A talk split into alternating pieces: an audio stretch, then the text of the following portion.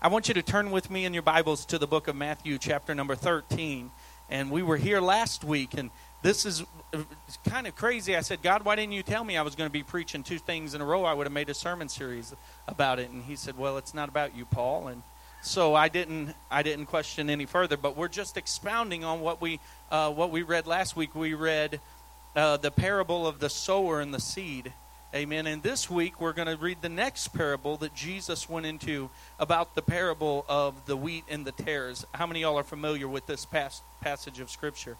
Many of us, if you've been in uh, in the church very long, you've heard at least uh, parts of this parable. But there are some nuggets in this that I think God has shown me this week that I'm uh, that I'm anxious to get out to the people this week. Amen. So I'm glad that the Lord has kept me here, but He didn't. He He hid it from me as He did from Elijah, um, the prophet, or well, it was Elisha when the Shunammite woman's daughter had died. said, "The Lord hid it from me. I didn't know I was going to be here last week."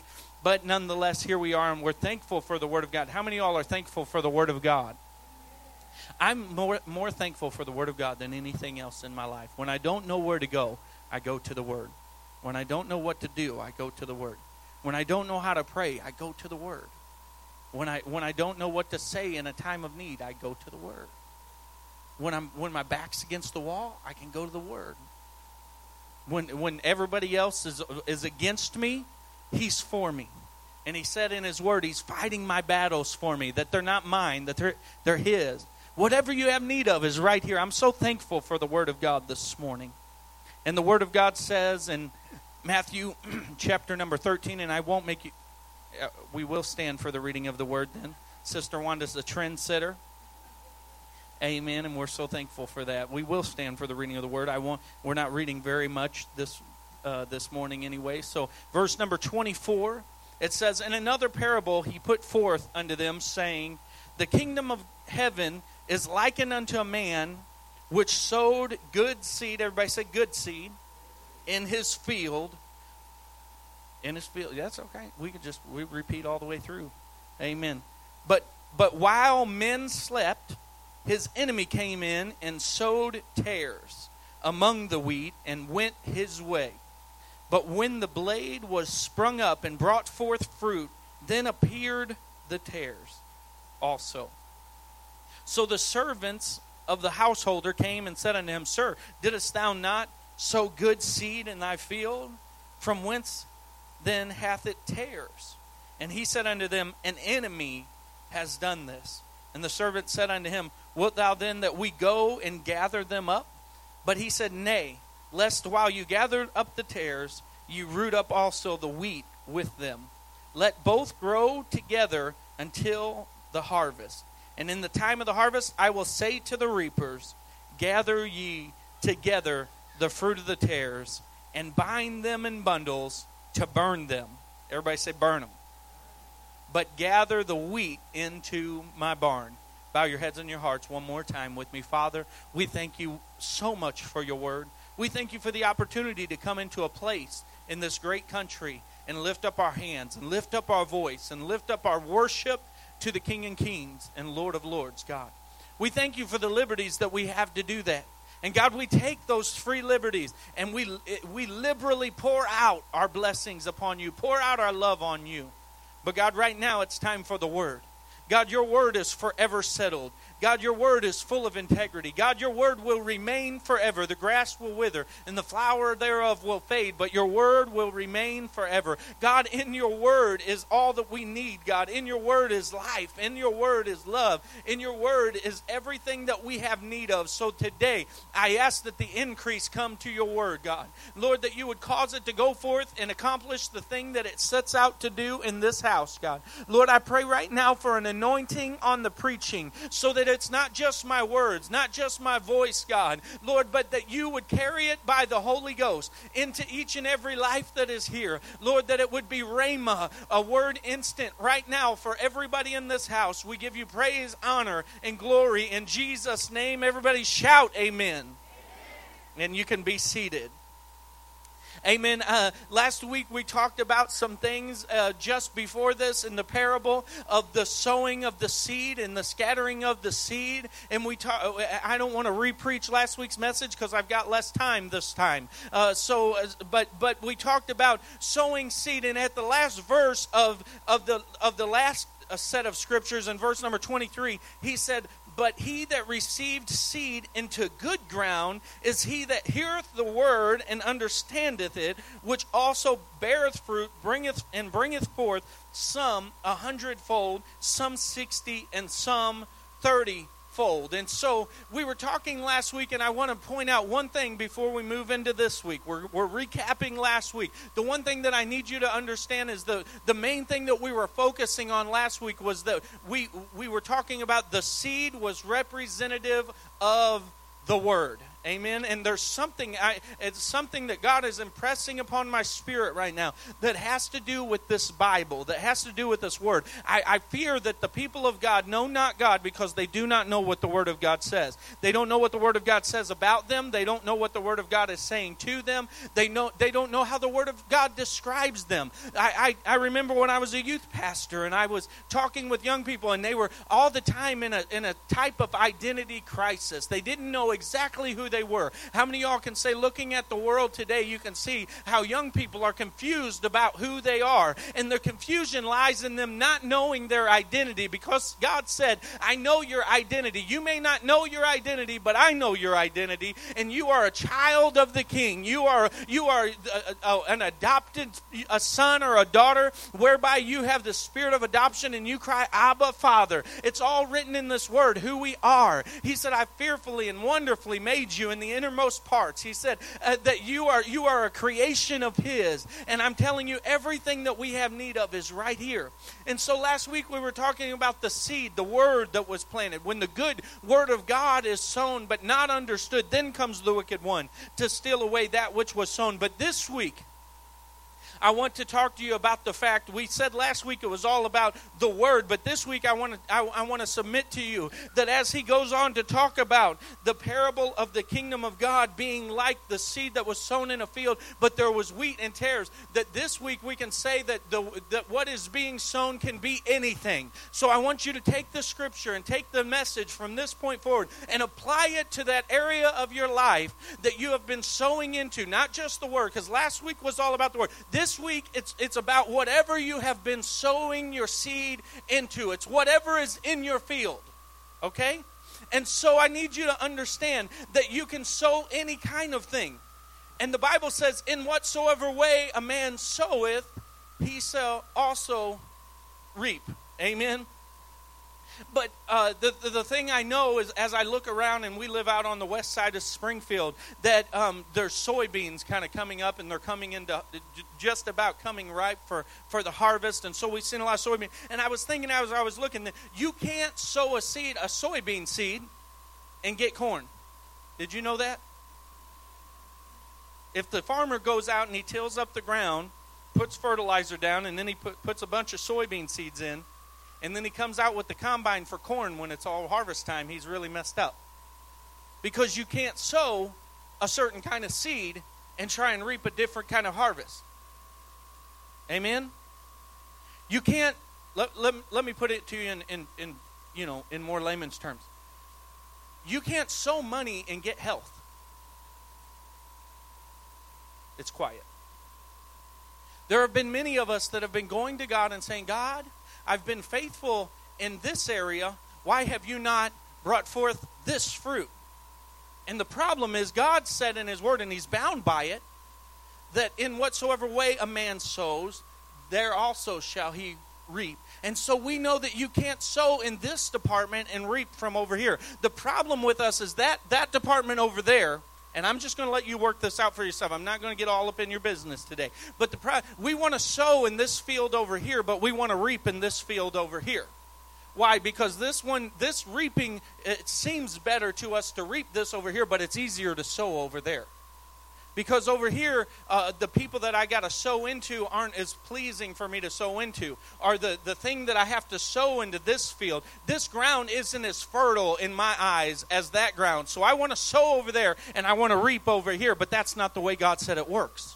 He said, Whatsoever way you sow, so also shall you reap. So, what am I saying? If you're going to want to receive healing in your life, then you don't drop money in the offering plate.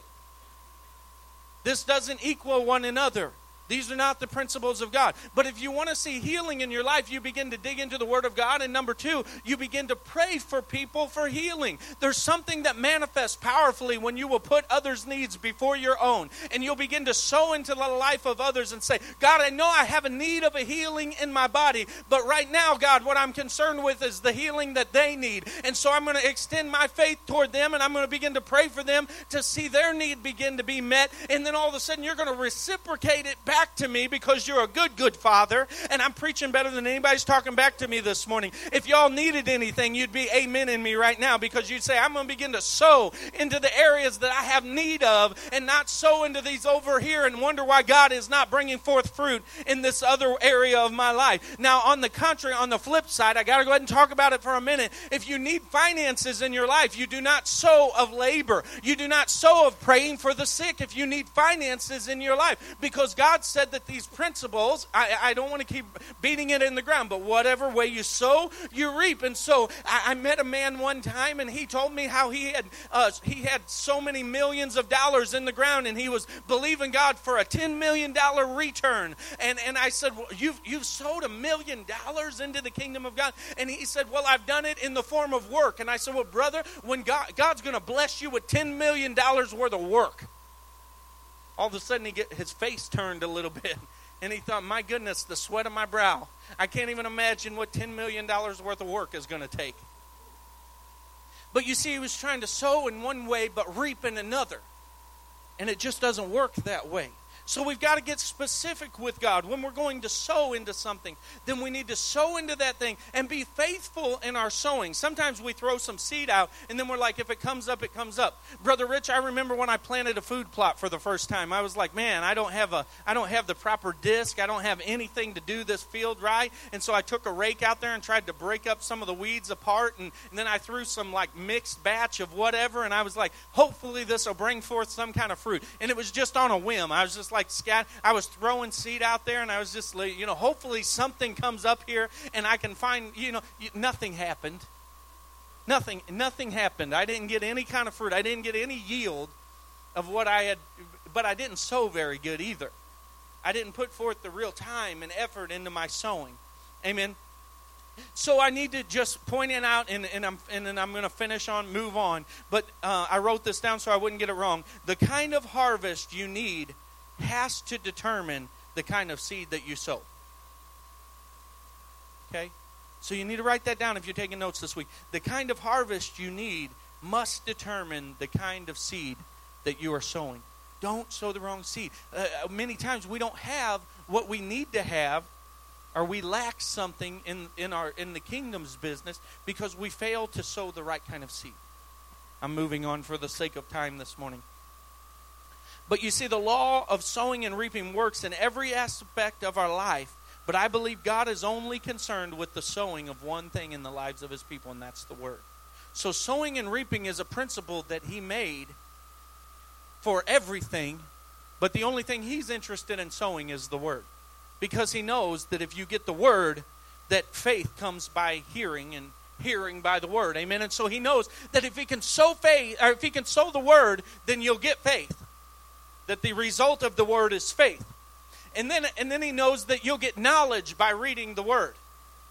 And then he knows that if any of you lack understanding or wisdom, that you would pray to God, and through the word, he will bring wisdom. So wisdom comes through the word. Life comes by believing the word. Do you know that when we believe in the word of God, when we believe what this book says, then all of a sudden we have the we have the ability and the gift to pass over from what was dead into what is now living for eternity. Amen. Uh, we, there's life and life more abundantly. In John 10 10, he said, I give you life and life more abundantly there's life when, when you, we believe the word, and there's love when we begin to enact the word. When you bring this word into manifestation, you show the love of God. Amen. It's all there. And so this week we're talking about more than just the sowing of the seed, but we're talking about what happens when the seed has gone into the ground. Jesus ends the last parable and then he immediately begins to expound upon what he, what he was talking about before. You know, he wasn't scatterbrained, Brother Dave. He didn't talk one parable and then go to the next one. He didn't say, uh, he didn't talk about things that were unrelated. He kept on topic. Amen. Some preachers need to do that. I'm preaching to myself this morning. But the but but he goes on and he's he's talking about the seed that was sown and then he was uh, and and bringing forth good fruit when it's properly sown. And then he goes into saying now when you have sown into good ground let's look at verse number 24 and at the end of it it says um, in the kingdom of heaven is likened unto a man which sowed good seed into his field. And he just talked about sowing good seed into good ground. And the one thing that we need to see is that this is good seed being sown into good ground. That's the first thing that we need to look at in this parable. And I'm going to be a little bit expository today. I'm going to read these scriptures and go down through and really teach from them this morning. But the first thing that we need to understand is that the, that for your seed to work out in your favor, it has to first be good seed and it has to go into good ground. Amen. You can't just sow seed in any kind of ground. I can't just rake up the ground and just throw out some seed on some dry, barren ground that had nothing but weeds growing up in it and expect to yield a return. Amen. And so you have to have good seed, not corruptible seed. The Bible talks about corruptible and incorruptible seed. And you have to you have to have uncorrupted seed and put it in the right place, not the wrong place. I don't know how many times I've seen people sow into the wrong places. There are, I'm, I'm just going to be honest with you.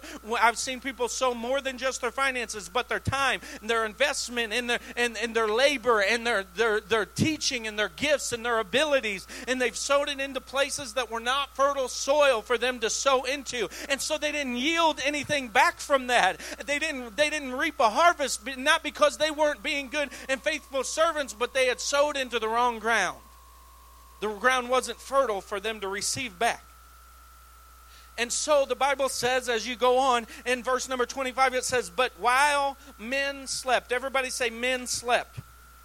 Now, it wasn't See, a lot of people read this scripture and you miss the E in the word men there. But it's, we, we like to think while the man slept. And yes, the man was sleeping. But the Bible is, is giving us a phrase here. It says, while men slept. So, what's that tell me? It tells me that it's not one man's error when some tares are sowed among your seed. When there's some bad stuff coming your way, sometimes it's not just on your error. It's not just for your it's not just your problem because you're just sleeping in the hour of sleep. What I'm telling you this morning and just for the sake of time, I'm going to quickly go through this. It's that the problem isn't that you're resting because God showed us rest and he rested on the seventh day, even though he didn't need to, to show us that we need to rest. And the problem is not in the resting, the problem is not having a watchman. See, because this was the hour that men slept. And so it wasn't it wasn't like the sower was doing something wrong. We immediately look at this and we see, oh, we think the sower was he was sleeping when he ought not have been sleeping. And listen, I'm all about awakening. Amen. That's the name of the church. That's what we believe in.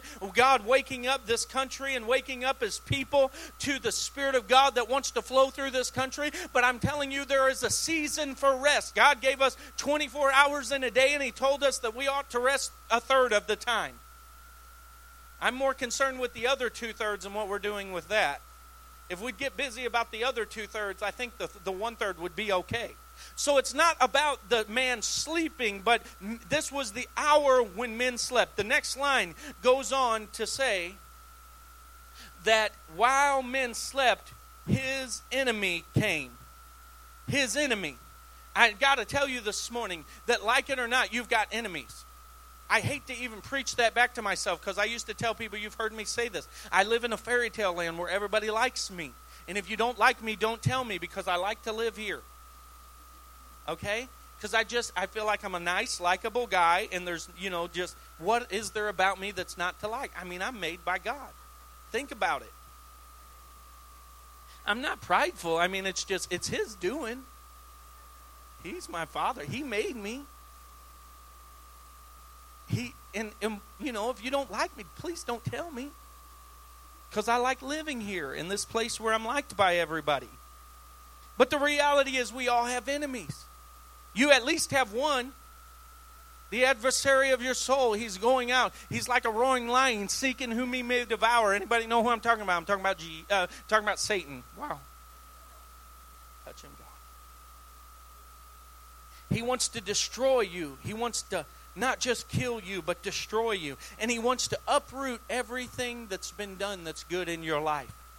You see, we're going to get into these tares here in a minute, but this is the way that Satan wants to uproot what God is doing in your life. And then the Bible goes on to say that um, while men slept, his enemy came in and sowed tares among the wheat. And then it says, and went his way. Have you know? Did you see that in the scripture? It says that he went his way. I wish you could underline that right there, Eli. His way. Can you underline that? He'll get it done. You watch. He's pretty crafty with that stuff back there.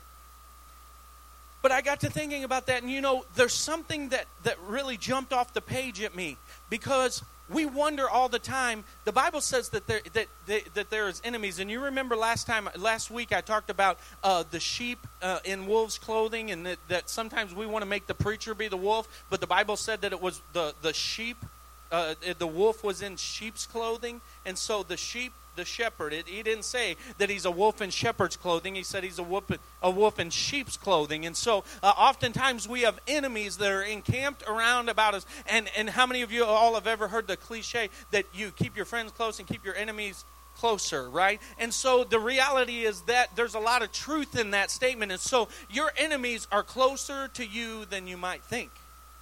And so those enemies are around you, and this is how you will know them. I know the scripture says you will know them by their fruit. What is their fruit?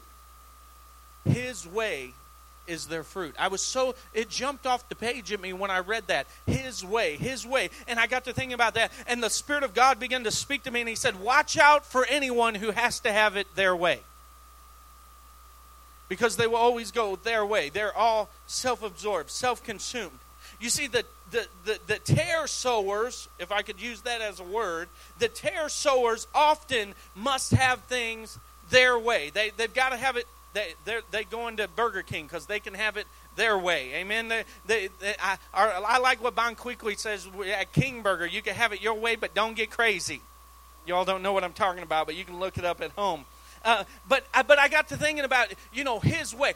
All the time there are people all around us that say my way. I want it my way. I want it where where I can have it my way. Even I, I said it a while ago, but even Burger King, you can go and you can have it your way. They just want you to be able to have it your way. And I, I got to thinking about that, and and I got to thinking about Frank Sinatra and I, I just I had to look up the words of the song, and he said, "I did it my way."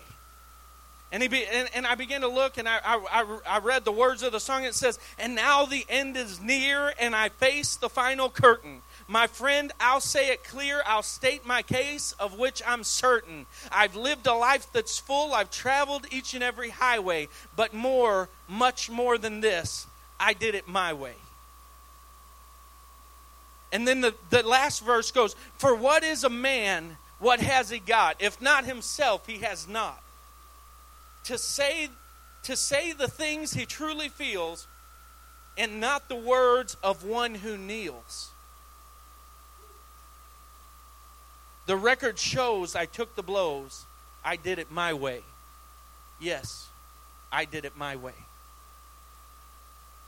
I'm telling you right now that there's not lyrics of a song that could grieve the heart of God anymore than those words right there because God is not a God that you can do it your way or you can have it your way. But Jesus set the ultimate example at the Garden of Gethsemane when he said, Father, nevertheless, not my will, but thou will be done. He didn't say, I want it my way. If he could have had it his way, and he could have, listen, he could have called down, uh, ten, what was it, 10 legions of angels, 10,000 angels down, uh, that he could have called them down and they could have rescued him off of the cross. He could have been saved. He didn't didn't have to come and live and die for us. He didn't have to come as a babe in a manger. He didn't have to do any of it. He could have had it his way. I need you to understand that the Godhead could have been up there in heaven and they could have said, We'll take it our way. We'll do it my way. But they said, No, we want to create something that was made for worship that will love us because they choose to love us. And he said, I, I want to create a being that will look at me and say, Not my way, but your way, God. Not my not the way I want to live, but the way you want to live.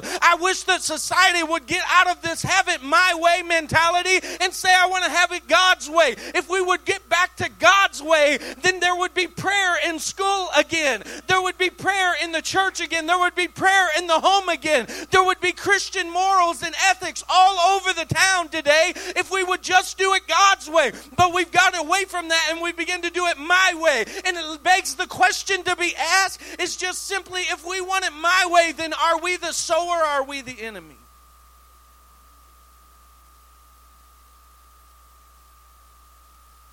My way, not my way, but thy way. Not my will, but thy will. The Bible goes on to say, and then when the, bre- the blade was sprung up, when is the time word. And when the blade was sprung up and it brought forth fruit. When the blade was sprung up, you see, there's no way to see what has been mixed with your seed in the time of sowing at that time. There's no way to see what's been mixed with your seed when you sow it. I want to submit to you today that when you retch in your billfold or wrote in, out of your checkbook a tithe or an offering today to give into that bucket, you did not know what other gifts were being given into that bucket. You could not have known what you were planting your seed. You could not have known what other seed was going to be mingled into that. You can't know it. It's the, it's, it's, it's the principle of God that you are not to know what is mixed in with your seed when it's in the ground. You can do everything you can to put it in good soil. You can do everything you can to fertilize it. You can do everything you can to make the ground prepared, but you cannot stop the way what is sowed with it. I've got to I've got to hurry this morning. And let's stop right there and look for just a second at what a tare really is, and I'm going to really speed through this. The tare is the darnel seed. That, that tare right there is a darnel seed. And what a darnel seed is, is it's basically a weed and it goes in the ground and the roots of that weed will, will, will gather around the root of the other plants and they will begin to suffocate the root at the root of the other plant. And so uh, the darnel seed is what, what will, will, it will just attack your harvest. It will attack what you've been sowing into. And so, uh, something else that's important to recognize, and I've, I've re- I'm, I'm really trying to rush at this point. I looked up and seen the clock. I don't want to keep you like I did last week.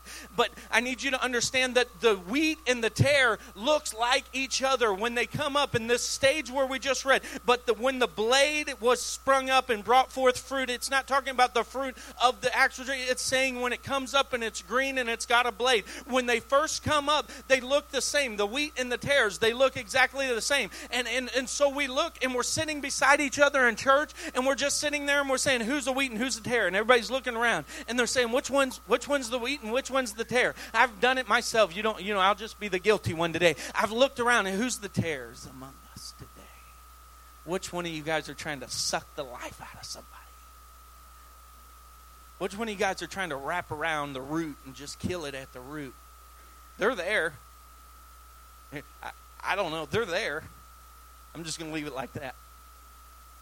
But the reality is, you can't know them when they first spring up. And everybody says, oh, the wheat looks like the tare. But there's something important to note it only looks like the tare at its immature stages. So the wheat and the tare only look alike when they're immature. But as you begin to mature, as you begin to mature in the Lord, no longer will the tare look like the wheat. as you begin to become mature in God, you won't have to worry about looking like something that, you know, has a form of godliness but denies the power thereof. You won't look like that anymore because as you begin to mature in God, something begins to take some difference there. And so I'm moving on for the sake of time. The, the servant came to him and he says, Shall we gather them up? And, and he says, Here's the question. When the question starts coming your way, uh, the servant goes, and as you begin to sow good seed into good ground, and you've done everything you're supposed to do, I've got to preach to some moms and dads in the house for just a minute. You have sowed into your children's life. You have sowed good seed into them. You've sowed them into good ground. You brought them to church the way they were supposed to go. But then they grew up and they departed from the ways of God. And then comes somebody along and says, What did you do wrong? Because the Bible says that the servants came to him and they said, Why is it that your seed has tares among it? Didn't you sow good seed? All of a sudden, the accusations begin to come and they came from all the way around them. And then the, the, the Bible goes on to say um, that he, but he said unto them, An enemy hath done this. You notice he didn't say the enemy or my enemy. He did not say the enemy. He did not say, say I would, I would submit to you that if he said my enemy or the enemy, he would have been talking about Satan. But he didn't say that. He said an enemy. That What that tells me is that an enemy is always the, under the direction of, but sometimes is not the enemy. And so we, we must watch who we let near our field. We've got to watch who we we got to we got to keep an eye on who we let near our field. Who are you letting sow into your field? You got to protect your field. You got to put a watchman out on your field. I'm speaking uh, uh, about it. Let, let me break it down for you like this Who is speaking into your life? Because you're letting them near your field. Who are you listening to? Who is coming around your finances? Who knows about your finances? Who's involved in your finances? Who is leeching money off of you? And who is around your wife or your husband? What are those connections? Because the tares come in because we don't have the watchman. Who is speaking into your children? We get we get so mad that our kids act some of the way they do but we didn't watch the field. We didn't protect them from getting tares sowed in with the wheat that we were trying to sow into them. And then the servant goes on and he says, Should we pluck them up? And I've got to, I've got to submit to you today that I'm a guy of, I, I like to pluck things up. If there's a problem, I like to address it immediately, swiftly, and abruptly. Because that way we, we just get it up, pull it up by the root, and then be done. And this is often the best method. But sometimes when the enemy is crafty, like he is in this case, we must let it grow. We must let it grow. I didn't say let it go. We must let it grow. You, you don't have to let sin go, but you can let it grow because it will manifest itself. That's a nugget for somebody. I, am going for the sake of time, so I don't have time to bring these home. But somebody needs to write down that you just need to let it grow because it will show the true colors will begin to show. If we must let it grow, then we wait and see the when the seed has fully developed, we can harvest the good fruit and separate it from the tare. You see the problem in the, it, this is my last point before my close. I'm not closing. Sister Darla, this is not a close. It's my last cl- last point before the close. One thing that we do, she said I close too many times. Um, one thing that we do oftentimes is we see that there's wheat and there's tares together, and we've got uh, we've got the good thing that God's trying to do, and we see the enemy coming in trying to mess it up. And it's the hardest thing for a Christian to do to just back off and let let it grow, and let God work it out, and let maturity begin to come. How many moms and dads ever wanted to reach out there and grab your kid by the nape of the neck and get them out when God's saying, "Let it grow, let it grow, let it grow." Because if you'll let it come to maturity, it'll he'll bring it back in. And the thing is, if you pull up that tare any time before maturity time, you will kill your harvest. If you do it any time before the time of the harvest, if you try to pull that tare up, even a week, even a month, just a little too soon, if you try to let, let, let, me, let me just break it down to you this way. I, I remember back when I was preaching about the, uh, the blacksmithing shed, and we were talking about letting the Holy Ghost get people on fire before we start beating them with a hammer. God bless church folks. Um, but when you see your neighbor sinning and you see that they're not doing something that's maybe pleasing to you, let's just not talk about God. Uh, they're, they're doing something that's just not righteous in your eyes. You don't need to go to them. You need to let it grow. You need to let it grow so that they can let God begin to mature them. If you see a problem in your neighbor, what the first thing you need to do is begin to pray. You need to seek God and say, God, if you want me to go to them, I'll go to them, but only when I have the spirit of meekness so that I can restore them in the spirit of meekness. You don't need to go to them, you need to let it grow. Because if we pull them too quickly, then we've damaged the harvest, and it's no good for anything. And I'm closing with this, Sister Darla and Brother Rich.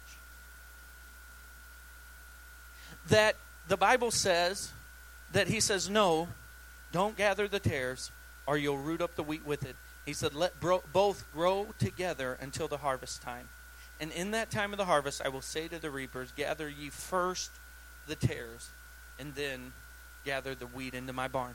You see, the, the my close is this gathering the tares first. In the time of the harvest, when your season has come, it will be time for you to be reaped. And I need you to look at this from a different angle. There are many of us today who have saying, God, when am I going to come into my time? When am I going to come into my season? There are I'm, I just feel it, and I'm and I talk with you a lot, all the people of this church, and you're waiting on your time to get into the ministry, really the fullness of what God is calling you to, and you're saying, when is the time? And God's saying, when it's harvest time, when it's the time. And, and many of you, I, I need you to look at this just for a second from a different perspective. Don't look at it in second person, but look at it it in first person. Say, I am now the wheat, and something is around my root, and it feels like it's suffocating me, and it, there's a weed around me. It's a tare that's close to me, and I can't seem to get it off of me, and I need to know when is the time when I'm ever going to be able to breathe off of this thing? When is the time when I'm going to be able to shake this thing off and come into what God has told me to do? And he said, and I hear him saying today, when is that time? The time is when you come into your season of harvest. He, he said it might be at the last minute when the tare begins to come off of you and you can breathe, that God shoves you into the ministry that He's called you to. He may have to wait till the very last second. It may come and, and listen, He says to the reapers, the Bible says that He says to the reapers to go gather, gather the tares and bundle them together. What's that tell me? It says when it's time for you to be ridded of that tare, that God is going to ordain someone to come along and pull that thing off of your life and begin to rip it apart from you. So you're going to begin begin to breathe again. You're going to begin to feel again. You're going to begin to know that you have freedom and liberty to do what God has called you to do. Why? Because God is going to, He said, then I will send the reapers your way. And, and, and it's going to happen immediately. It's going to come into your life. And then you know what will happen? He'll pull them off. And you'll think, what's going to happen when they get pulled off? Because they've been attached to me forever. Guess what will happen? They'll go cling to somebody else that's their own kind because they're clinging anyway. He said they'll bundle them together and they'll be thrown into the fire. And so I want to say to you, it may be at the last second that this happens because you've got to grow together. It may be right at the last minute. I, I used to like when the old preacher said uh, that God is right on time no matter whenever He comes. And I feel like that's the message that, that, that this message is today. It's that it might not be in your time. You may be done and you may be being squeezed on and you may be just worn out. But God is saying, when it's right on time, I'm going to come in and pull that thing apart from you and you're going to be catapulted into your season of harvest. Stand to your feet with me in the house of God this morning. In the time of showing your fruit, in the time of your usefulness for the kingdom, maybe just moments before you actually step into your ministry, or maybe just moments before you or they step into eternity. I said we need to look at this first person, but let's go back to. I, I, I feel this message is a message to moms and dads in the house to anybody with a lost loved one who's saying, I see the tares sowed around my family, and I'm so tired, I want to pluck them up. But God is saying, in the last minute, I'll pull them. I'll pull those tares. I will send the reapers. Many of you have heard me talk about Psalms chapter 89. He says that you store up mercies in the heavens. I will make an everlasting covenant you with you, even to the sure mercies of David. In verse about number 25 or 26 in the 89 chapter of Psalm, it says, If your children forsake my laws and walk not in my statutes, I will visit their transgressions with the rod and their iniquity with stripe. Nevertheless, my loving kindness will I not utterly take from them, nor suffer my faithfulness to fail. What he was saying is, Your children may walk away away from me. They may have tares sowed around them their entire life, but I'm telling you that He is faithful, faithful, faithful to a thousand generations. And it may be at the last seconds or last minutes of their life when He finally says, "Now their heart, now the harvest is ripe, and I can go in and send the reapers in to rip away that tare, and that the fruit can still be full of integrity." Amen. So they're coming, moms and dads. The pressure may not stop until just that divine moment. It may you may feel like it's getting too late, but God is saying that it'll happen right on time. Right on time. Right on time. This morning in the house of the Lord, we must know that we sow seed into good ground. And that there will, it, this is not a maybe, there will be tares sowed among your seed. The enemy will not let you sow good ground, a good seed into good ground and leave it alone. There will be tares. We've got to let him grow. I've got to go back to this really quickly. We cannot beat up on people who have tares attached to their life. I said it a year ago, I'm saying it again. God's going to grow the church, but they're going to come in in all kinds. And we've got to let the Holy Ghost begin to work out in their life whatever is being worked out in their life. Let the Word of God, well, let the Word of God change them. You don't need to change them. God will ordain a person when the harvest time is ripe to rip away that tare and allow them to show forth fruit. Bow your heads and your hearts with